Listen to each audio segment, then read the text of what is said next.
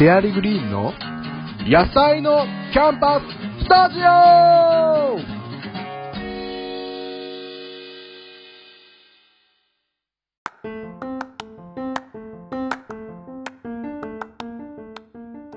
始まりました。野菜のキャンパススタジオ。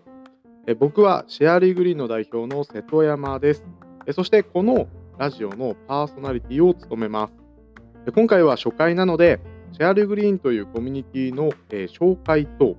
これからどんなことをしていくラジオなのかというお話をしていきますまずはじめにですね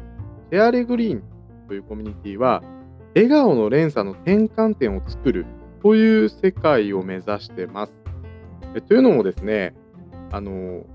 もともと10年ぐらい前からこの笑顔の連鎖っていう言葉を言ってるんですけど、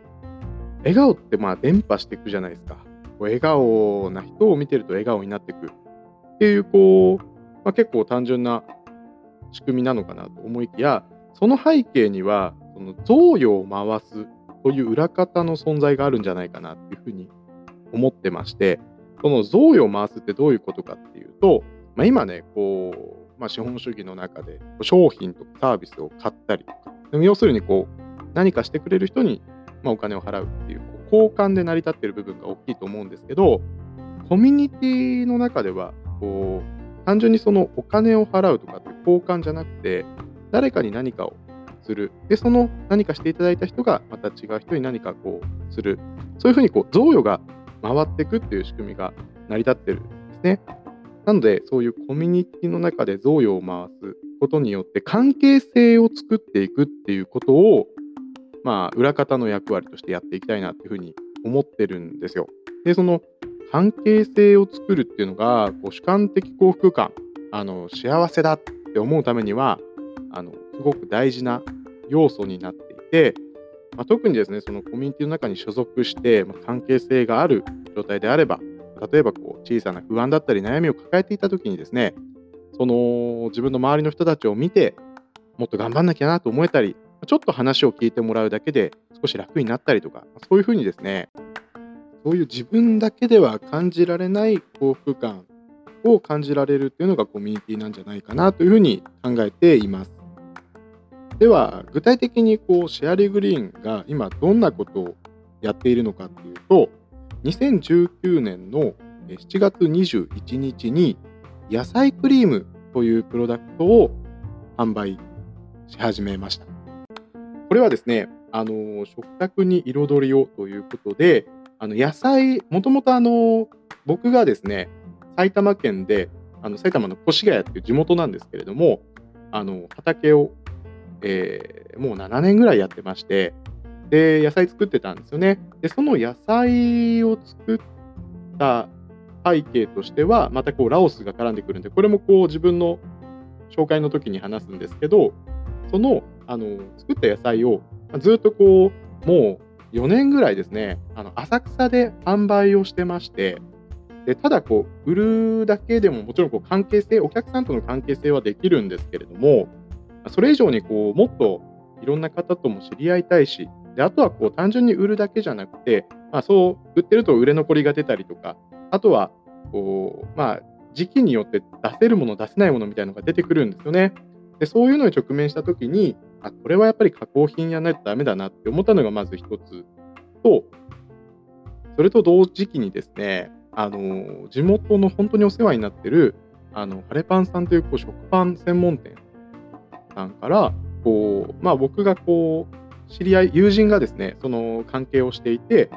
で、えっと、まあ、その関係性があった上での相談なんですけど、ま野菜を使って、こう、食パンにこう何かできないかなっていう相談をいただいて、あそれなら、こう、まあ、ジャム、こう、いちごジャムとか、こう、なんていうんですかね、砂糖が多いものを塗って食べるんじゃなくて、こう野菜のペーストを塗って食べることで、こう、健康になっていくっていう、そういう食生活、食生活、ライフスタイルの提案ができるといいんじゃないかなということで、あのまあ、そういう商品を作ろうってなったんですよね。でそこから、まあ、大体4ヶ月ぐらい商品開発をして、で、まああのまあ、今も関わってくれてる、あのまあ、りなさん、あの管理栄養士のりなさんだったりとか、あとはこうデザインとしてずっと関わってくれてるぐっさんだったりとかとあの一緒にプロダクト開発をしまして、まあ去年の7月、2019年の7月21日に野菜クリームの販売をスタートした。でコンセプトとしては、やっぱりこう彩りって言ってるので、野菜ってやっぱこう、普段栄養とか味で結構評価される、あとはま大きさ、形みたいなところで評価されるんですけど、それ以外にこう色がやっぱりすごい綺麗じゃないですか。だから、そのちょっと、まあ、見えてない部分を生かして何かできないかなと思って、コンセプトを色にしたんですよね。で、あのまあ、それはこう、まあ、グッさんのこうアドバイスもすごくあって、ラベルもすごくかっこよくしてもらって、売り出したと。で、まあ、結構活躍してくれてる商品かなと思ってます。で、それを皮切りにですね、あのーまあ、今、実際にこう野菜クリーム EC サイトを始めたりとか、まあ、さらにこういろんな展開を見せているんですけれども、えー新しい商品も開発をしておりまして、それが野菜のキャンパスっていう商品なんですよ。これは食育×コミュニケーションっていうコンセプトを持っていて、あの簡単に言うとですね、まあ、さっきのこう野菜クリーム、あの色をコンセプトにしてるって言ったんですけど、その野菜クリームで食パンに絵を描く商品なんですよ。だから野菜クリームってあのもともと瓶に入れて、あとはま今冷凍でフリーザーパックに入れてる商品もあるんですけど、それをチューブに充填して、チューブ、口が細いチューブに入れて、食パンに絵を描くことができるよっていう商品なんですね。イメージすると、こう、ま朝、7時にこう両親が起きて、朝の忙しい朝の支度をしてますと。で、7時半ぐらいに子供が起きてきて、もう眠い目をこすりながら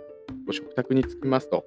で、えっと、お子さんは食パン自分で取り出して、ここにこう野菜のキャンパスで絵を描き始めて、15分ぐらい経って、お母さんも朝の支度を終えて、お父さんお母さん席に着いて、今日は何を描いたの？ほら、これ、綺麗に描けたでしょ？え、何描いたんだろう、猫さんだ。そう、猫さんよくわかったね。じゃあ、いただきます。そういうなんかポジティブな朝の会話があった上で、こう、日を始められると、朝が幸せだったら、一日が幸せなんじゃないかなというふうに思ってまして、そんなですね、素敵な朝食、朝の時間を演出したいなと思って、この野菜のキャンパスを作りました。で、あのまあ、こう、なんでこう、野菜のキャンパスを作ろうと思ったかっていうと、自分のこう実体験がかなり関係してるんじゃないかなって思ってまして、えーまず一つ目はですね、あのラオスという国に、もう今10年ぐらい通ってるんですけれども、一時期、大学生の頃、ちょっと長い期間、ラオスで暮らしてたんですね。まあ、とはいっても何ヶ月かっていう話なんですけど、その中で、朝食の時に、朝6時ぐらい、早いんですけど、こう家族みんなで食卓を囲んで、あとこう近所の人もその中に入ったりして、すごいなんか朝朝から賑やかなんですよ。いっぱい食べるし、すごい話すし、そんなこう、朝がすごく幸せで、で、そんな毎日をくらあの送りながら日本に帰ってきて、ふと気づいたらですね、あのー基本的にこれ小さい頃から、まあ、うちの家庭はそうなんですけど、まあ、あの両親が共働きというのもあって、本当に忙しいんですよ。で、あのまあ、自分で食パンにいちごジャム塗ってトースターで焼いて食べて、もうバラバラで食べて行ってきますみたいな。要するにこう一人で食べるんですよね。で、こう、まあ、僕もこう職業柄、畑なんかもやってますし、結構ソーシャルなことも興味があるので、あの子ども食堂さんにこうお邪魔する機会あって、で夕飯一緒に食べたりして、でこうあ夜、補食の子たちがこんなにいるんだな、でもこうみんなで食べるご飯も楽しいななんて思いながらあの、そういう活動に参加してたんですけど、よく考えてみたら、こう僕自身も朝食っていうシチュエーションにおいては、孤食だったんだなっていうふうに気づいたんですよ。これはあの別にこう親がどうとかあのうちの家庭がどうとかそんななんかこうネガティブな意味じゃなくてなんかこう結構当たり前なシチュエーションなのかなっていう気がしてるんですね。そういうふうにこう一人で朝食を食べるっていうのがそんなにこう珍しいんじゃことなことじゃないんじゃないかな。ただやっぱりこう小さい頃からまあ、朝食の時間を大切にしてコミュニケーションを取ることができてたらなっていうふうに思う部分もあってそのあたりをちょっとこう思い返した時にそういうまあコミュニケーション豊かな朝食の食卓を作るためにどうしたらいいかなっていう思考が働いたのがまず一つでもう一つは商品開発をするプロセスでですねふと思った時にいや僕は本当にこう食べ物において好き嫌いがないんですよ。食べ物においては好き嫌いがないんです。であのそれすごく幸せなことだなと思ってで、まあ、うち兄弟3人兄弟で僕真ん中なんですけど姉は結構こう小さい頃野菜とか好き嫌い多かったんですよね。でふとですねこううちの母にあのまあ小さい頃結構気をつけたりしてたのかなと思って聞いてみたんですよ。そしたらやっぱりこうね姉は結構苦手なものが多くてだからこう僕にすごいこう僕に関しては食に気を使っていろいろこうやってたんだよっていう話を初めて聞いて、まあ、この年になって本当にこう心から感謝をすることができたんですよね。で僕はなんかこう自分の親からそういう、まあ、ある意味こう大切な大切な教育を受けて今があるんだなっていうのを思えた時にあ自分も誰かにこの受けた感謝を誰かに送りたいなっていう気持ちがもう本当に湧いてきまして、あの、これ別に綺麗な話とかじゃなくて、綺麗事とかじゃなくて、まあ、そういうのってあると思うんですよ。こう誰かから何かしていただいた時に、その人に直接返すっていう、こう、交換をするんじゃなくて、誰かにその分何かを送りたい。またその他の誰かにっていう、こう、呪術、呪術つなぎじゃないけど、そういう現象ってあると思うんですよ。まさにその感情が働いて、で、ふと思った時にね、あの僕、今、あの子供いないんですよ。てか、あの別に結婚もしてないし、むしろこう別に関係ないけど彼女もいないし、あのそんな状況なんで、自分の子供に返すことができないので、あのそう考えるとこう、まあ、世の中のというか、まあ、せめて自分の周りの方々の子供たちに、あの、この僕が親から受けたそういう贈与ですよね。それをさらにこう贈与していきたいなという気持ちが湧いて、まあ、それでこう食育っていうところも一個テーマにしたいなと思ったのがきっかけ、この2つだったんですよね。だから初めにこう笑顔の連鎖の転換点を作るって話しましたけど、あのまあ、笑顔は伝播していくよと。で、その背景には贈与の仕組みがあるんだって話をしたんですけど、まさにそれを体現する商品として野菜のキャンパスをやりたい。僕自身があの両親から受けた、その、まあ、ある意味愛ですよね。をこう次の世代の子どもたちにあの送りたいと思って、この商品を開発しました。で、えっと、まあ、もっといろいろ細かいことね、ビジョンみたいな話はあるんですよ。だけど、こうそれはもうちょっと商品が明確になって販売開始されて、その先が見えたときに、さらなるその贈与の仕組みは、このラジオで発表したいなと思うので、ちょっとこうご期待ということで置いておきたいと思います。だね、こう、まさにその贈与の仕組み、大事だなと思っていて、ここでこう起きる、野菜のキャンパスで起こすコミュニケーションって、単純にこう、その食卓の中、朝食の中だけのコミュニケーションではないと思っていて、まあ、大きくなった時にですね、僕と同じように、こう、あいろいろ食べれる、ちゃんと、まあ、好き嫌いなく、まあ、少なく、好き嫌いが少なく、えー、育つことができたのはありがたいな、これ親のおかげなんだなって気づいたときに、親に感謝が湧いて、またその子たちが次の世代にこう、贈り物をしていく、そういうなんかこう、連鎖を起こすきっかけに、この商品がなればいいなっていうふうに思ってます。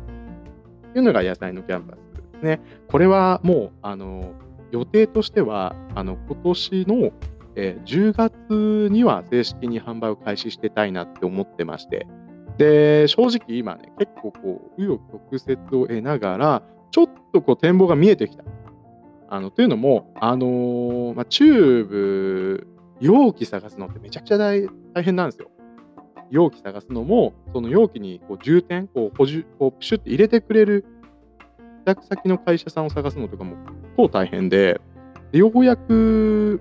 見つかったんですよ。出会えたんですよ。もう本当に嬉しくて。そこら辺の話もまた改めてしたいなと思うんですけど、もう、なかなかないんですよ。本当になくて。で、ある方から聞いてたんですよ。その、なかなかそういう場所はないよ。で、その、ウェブ上には載ってないと。だから電話帳を取り寄せて連絡をしていったりとか、そういう風にした方がいいって言われて、結構愚直にそれをやってようやく出会えたんで、ちょっと嬉しいんですけど、でそのあたりの話もね、こう、改めて違う回でできればなっていうふうに思ってます。で、続いて、もっと先のビジョンとしてですね、こう野菜のキャンパスのその先にあるのが、シェアファームスタジオっていう場所を作りたいなっていうふうに思ってます。シェアファームスタジオって何かっていうと、すごくわかりやすく言うと、何でもできる畑があって、でその畑の中にこう主観的幸福感を高める、えー、事業を生み出すアトリエがあるみたいなそういう場所を作りたいなと思ってます。わかりやすいのはホームページあのシェアリグリーンのホームページのトップ画像を見てもらえるといいかなとなんかこう3段階4段階で画像が変わっていくんですけどあのちょっとずつこう人の関係性が生まれてきてで畑でもいろんな作物が育ってきてっていうようなこう場所を作りたいなって思ってるね。で、その、まあ、どういうものかっていうと、何でもできる、何でもできる畑、本当にこうスパイラル状の畑があったりとか、まあ、もちろん普通の畑があったり、あと果物が育ってたりとか、あとはレイズドベッドって言って、車椅子の人でもあの畑いじれができるように底上げされてる畑があったりとか、あと、あの子供たちが泥んこになれる違い保険として、レンコン沼があったりとか、なんかそういうですね、こういろんな形の、まあ、自然を楽しむことができる畑っていうのがあって、でそうするとこういろんな世代の人たちがここに集まってくれて、ある意味こう、まあ、防災だったりとか、あのその近所の方との関係性を構築するだったり、そういうこう場所になってくれるんじゃないかなと思って、そういう畑のあり方を提案したいっていうのはあるんですよね。で、えっと、なんでじゃあそれまたやりたいと思ったかっていうと、あのー、一つはこの日本の畑とラオスの農村の中の畑の違いっていうのがあって、まあ、僕もこう7年ぐらい畑やってるんですけど、もともときっかけはやっぱりラオスで食べた野菜がすごい美味しかったからなんですよ。まあ、有機ですね、有機で作った野菜すごく美味しくて、日本に帰ったら畑やりたいと思ってこうご縁があって、あのー、まあ、畑ができてるっていう状況なんですけれども、その、まあ、ラオスの農村の畑って、例えば、こう、畑の中でちっちゃい子が走り回ってて、で、こう、畑の脇でおじいちゃんおばあちゃん、まあおばあちゃんですかね、基本的に織物やってて、で、お父さんお母さんが畑でこう農作業やって、お兄ちゃんお姉ちゃんも手伝ってるみたいな、こういう風景があるんですよ。あの、それすごいなと思って、とはいえ、今のラオスって、実はその農村的なこうちゃんとこうメカニズムがありながら、こうスマホみんな持ってて、Facebook バリバリやっててみたいなのもあるんで、結構そこも面白い部分だったりするんですけど、そのあたりもまた詳しくお話はします。あなんか、そういうふうに畑という、ある意味こう空白地帯の中に関係性、生態系が生まれて、その中に関係性があるっていうのってすごく理想だなって思って、でも日本に戻って畑始めてみると、意外とそういうのってない。意外というか、僕が小さい頃なんかは、まだなんかこう、田んぼで、なんかこう、なんか虫取ったり、ザリガニ取ったり、畑の中でちょっとこう、いろいろ、まあ、いたずらじゃないですけど、やってみたりとか、まああったんですけど、なかなかね、こう、自分が畑やってみると、そういう子も周りにいないし、そもそもやっぱりそういうことはもうできないっていう風潮になってんだなって感じて、やっぱりこう、全体、日本全体見渡しても、やっぱ畑っていうともう野菜を作る場所。で、えっと、田んぼっていうとお米を作る場所ってもうなんかその何かそのものを作るっていうことだけしかやっちゃいけない場所これある意味こう農地法とかも絡んでくるんですけどあのそれしかやっちゃいけない場所になっちゃってると思うんですよね。なんかそれ違和感あってだって多分日本だって昔ね農家って呼ばれる人たち農家さんたちがだってもともと一番人口のボリューム的には多かったわけじゃないですか。で、その人たちが日常を送ってたのがその畑っていうフィールドだったわけで、おそらくそういうふうに生態系がなってたと思うんですよ。でも今はそれが排除されてて、なんか逆にこう、バランスがすごい悪いよねっていうふうに感じてて、で、しかもその放っとくと畑ってどうなるかっていうと、僕のこう地元の越谷なんて顕著なんですけど、都市部に近いから畑がどんどん、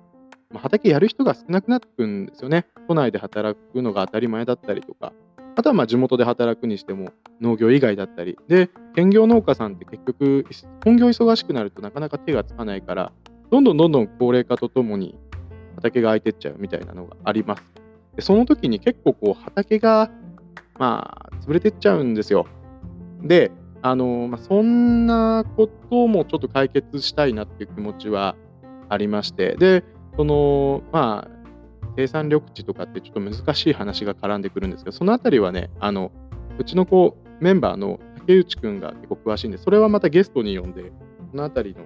話をすっごい分かりやすく話してくれるんですっごい分かりやすく話してもらいたいなって思います。はい。で、このね、シェアファムスタジオの構想が思いついたのも、実は結構前なんですよ。確か2018年の9月ぐらいで、っていうのも、あの僕が前の会社に勤めてて、で、26の時に、もともと正社員だったのが業務委託っていう形に働き方が変わって、今もこうコミュニティの中のメンバーとしてお世話になってて、本当にいろいろ学んでる、いろいろ学んでるじゃ済まされないぐらいお世話になってるんですけど、あのー、まあ、そこからね、形としては独立して、で、えー、自分で畑をこうやってみて、それを主の、えー、事業にしようと思ったけど、いろいろ失敗も繰り返してみたいなのが1年ぐらいあって、で、失敗を繰り返した上で出会ったのが、えコミュニティマネージャーの学校のバフバフっていう場所があるんですよ。コミュニティマネージャーの学校。はじめね、なんでこれがピンときたのか、いまいちあの自分の中でもな、なんでだったんだろうなって疑問が湧くんですけど、畑をやってました。で、失敗しました。でも、ラオスのことはあの続けてたんですね。ラオスでもともと僕はあの小学校の改築したり、中学校を建てたりとかっていうのをしてて、当時、ちょうど中学校を建て終わったぐらいだったんですね。で、次のあのプロジェクトっていうのは、もう現地からこう高校を作りたいと。で、高校を作りたいっていう話に対して、日本から寄付をするんじゃなくて、じゃあ、どういうふうにその高校を建てるかを、まあ、一緒に考えましょうって言って、我々がこう、コンサルティングするような形で、Facebook のこうオンライン通話で週に1回ぐらいつないで、じゃあ、その高校が欲しいというニーズは、あのどうどういうニーズなのかっていうふうにヒアリングしたり、で、同じニーズを抱えてるあの人って自分たちだけなのかっていうので調査してもらって、じゃあ、えっ、ー、と、その他のニーズもか、えー、同じニーズを抱えている他の村の人たちにも協力してもらって、えー、マネタイズできないかというのをやってて、で、えっ、と、中学校が経って、高校がもうそれで立つことが決まったぐらいのタイミングで、ラオスのことをこれからもっとコミュニティとして運営していくためにどうしたらいいかみたいなことを多分考えてて、まあ、バフに行ったんですよ。で、そのバフのえー、代表の加藤翼さんがもともと知り合いだったっていうのもあって通ったんですけども、それがすごい衝撃で、あのー、コミュニティのことをここまで論理的にあの説明できるんだとか、まあ、あとはこうそこに通ってきてる人たちの熱量だったりとか、こう個性だったり、まあ、それがなんかすごい自分にとっては刺激も大きかったし、学びもすごく多かったんですよね。で、そんな中で、えー、初めはラオスのことだけだったんだけど、でもやっぱりこう畑っていう自分が大切にしてるフィールドとこうラオスのことといろいろ掛け合わせたときに、えー、日本のコミュニティを作りたいと思って、日本で畑をベースにしたコミュニティを作りたいと思って、シェアファームスタジオの原型のアイデアが浮かんだんですよね。その時は、あのアトリエの中でとかっていう話はなかあんまり考えてなかったんですけど、基本的に何でもできる畑っていう場を使って、コミュニティ化していきたいっていう発想が浮かんだんですよ。それが2018年の9月ぐらいだったんですよね。でずっと言い続けて、言い続けて言い続けてるうちに、まさかそういうこうね、あの農地のことに詳しい、あのそう竹内君ってさっき言ったんですけど、これはあの小中高の同級生ですからね、あのまあ、本当に奇跡的な出会いで、で、まあ、今言ったそのラオスの動き、まあ、これはまた自分のパーソナル、パーソナルな部分の話をするときに、多分結構出てくるんですけど、葵さん、もうずっと、葵さんっていう人はで、もう主観的幸福感の研究をあの大学院とかでもずっとしてて、あの心理学学んでた人なんですけど、本当にこう、なんだろうな、そういう人たちとの出会いとか、その出会いが継続したり、一時的に離れたりとかって繰り返しながら、ようやくこうシェアファームスタジオっていうのが本当に形にできるんじゃないかっていうふうに思い始めてる。で、えっと、これはですね、まだまだ未来で、2022年の10月ぐらいにできたらいいなって思っていて、あのーこれに関しては、正直まだ全然着手できてない。もう本当に、あのー夢を描いてるぐらいのものなので、逆に言うとこのラジオが、ラジオを長く続けて、そのプロセスもお届けできたら嬉しいなっていうふうに思ってます。はい。まあで、あのシェアファームスタジオに関しては、こう、頭の中で思い描いてたものをね、こう、初めにこう、ラフのイラストに、あの、オノって、これも僕の同級生なんですけど、彼が書き出してくれて、で、さらにね、あの、この数ヶ月で、あの、メンバーのパピコさんっていう人が、あの、もうね、愛想めにしてくれたの、それがめちゃくちゃ良くて、それね、だからホームページのトップ見てほしい。で、ホームページも、あの、うちのメンバーのこう森くん、もう本当優秀で、あの、ホームページをすごい QPC で作ってくれたんですよ。ぜひね、これね、見てもらいたいなっていうふうに思ってるんですよね。で、あの、まあ、他にもね、こう関わってくれてるメンバーいっぱいいるんですけど、まあ、僕としてはですね、あの、まあ、今いるメンバーと共にっていうのももちろんあるし、その、なんだろう、まあ、ずっとね、こう同じメンバーと何かをするわけじゃないかもしれないけど、あのでもそこはね、いいと思ってて、それも含めてコミュニティのあり方だと思うから、でも別にその、あの距離感が変わってもコミュニティのメンバーであることは変わりないから、あのそこは本当にコミュニティの良さだと思ってるんですよ。だからそこら辺もちゃんと、あのデザインしながら、まあ、その成長を皆さんに見届けていただいて、むしろこう一緒のね、コミュニティのまあ強いとか弱いっていうつながりの強さはあるかもしれないけど、まあ、コミュニティの一員みたいな形でこう関わってもらえたら嬉しいなっていうふうに思ってるので、ぜひ、あのこれからも